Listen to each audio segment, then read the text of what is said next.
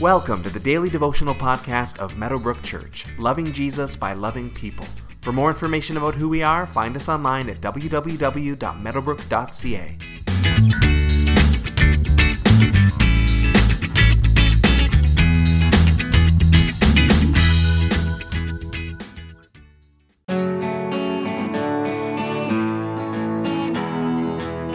If you wanted to bring in a great big harvest, what would be a better strategy? Dump all your seed into one hole or to spread that seed out over a huge field?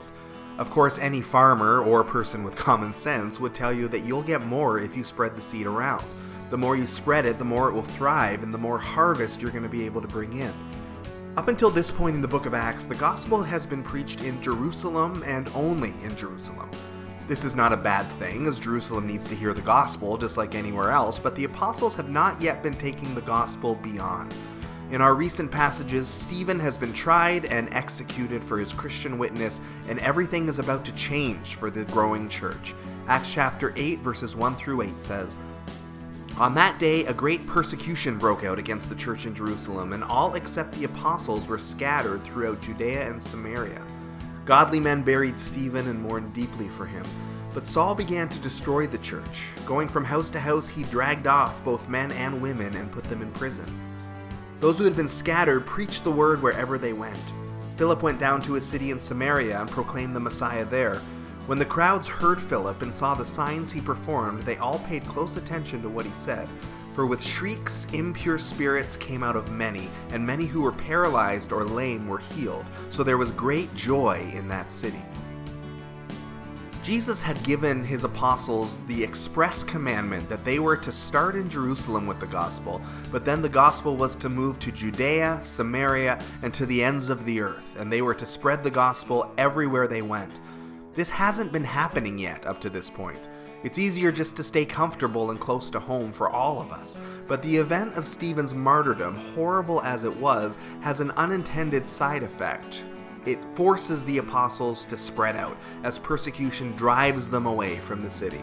It's a good reminder for us that in any struggle, any trial, any difficulty, God can still use circumstances to bring about His will and His purpose, no matter what things may look like on the surface. In John chapter 16, verse 2, Jesus had told his disciples that a day would come when some will feel like they're actually serving God by killing Christians. And how fascinating that Saul, who would turn into the Apostle Paul, would actually start off this way. He won't stay on this path forever, of course, but his zeal for God's law leads him to believe that Christians are blasphemers, and he leads the charge to wipe this Jesus movement off the earth. Persecution and scattering don't sound at all fun, but as the believers head off in different directions, the gospel begins spreading exponentially as they do. No longer are people coming into Jerusalem into one place to hear from one group of believers about Jesus. Now the good news heads out, going in many different directions at the same time, bringing salvation wherever it goes. Philip, who's often referred to as Philip the Evangelist, sees God do great things with signs and wonders accompanying the preaching of the gospel, and we see great joy as one of the key signs as well. Joy is our reaction when we encounter Jesus. Joy is our reaction when our sins are forgiven. Joy is our reaction to good news. And joy fills the city where Philip ministers. Today, take some time to reflect on trials in your own life that perhaps ended up bringing about something good. It doesn't mean that the trial was good, but that there was some redemption, some good that came out of it. Just like the trial of persecution here has helped the gospel to spread in the big picture.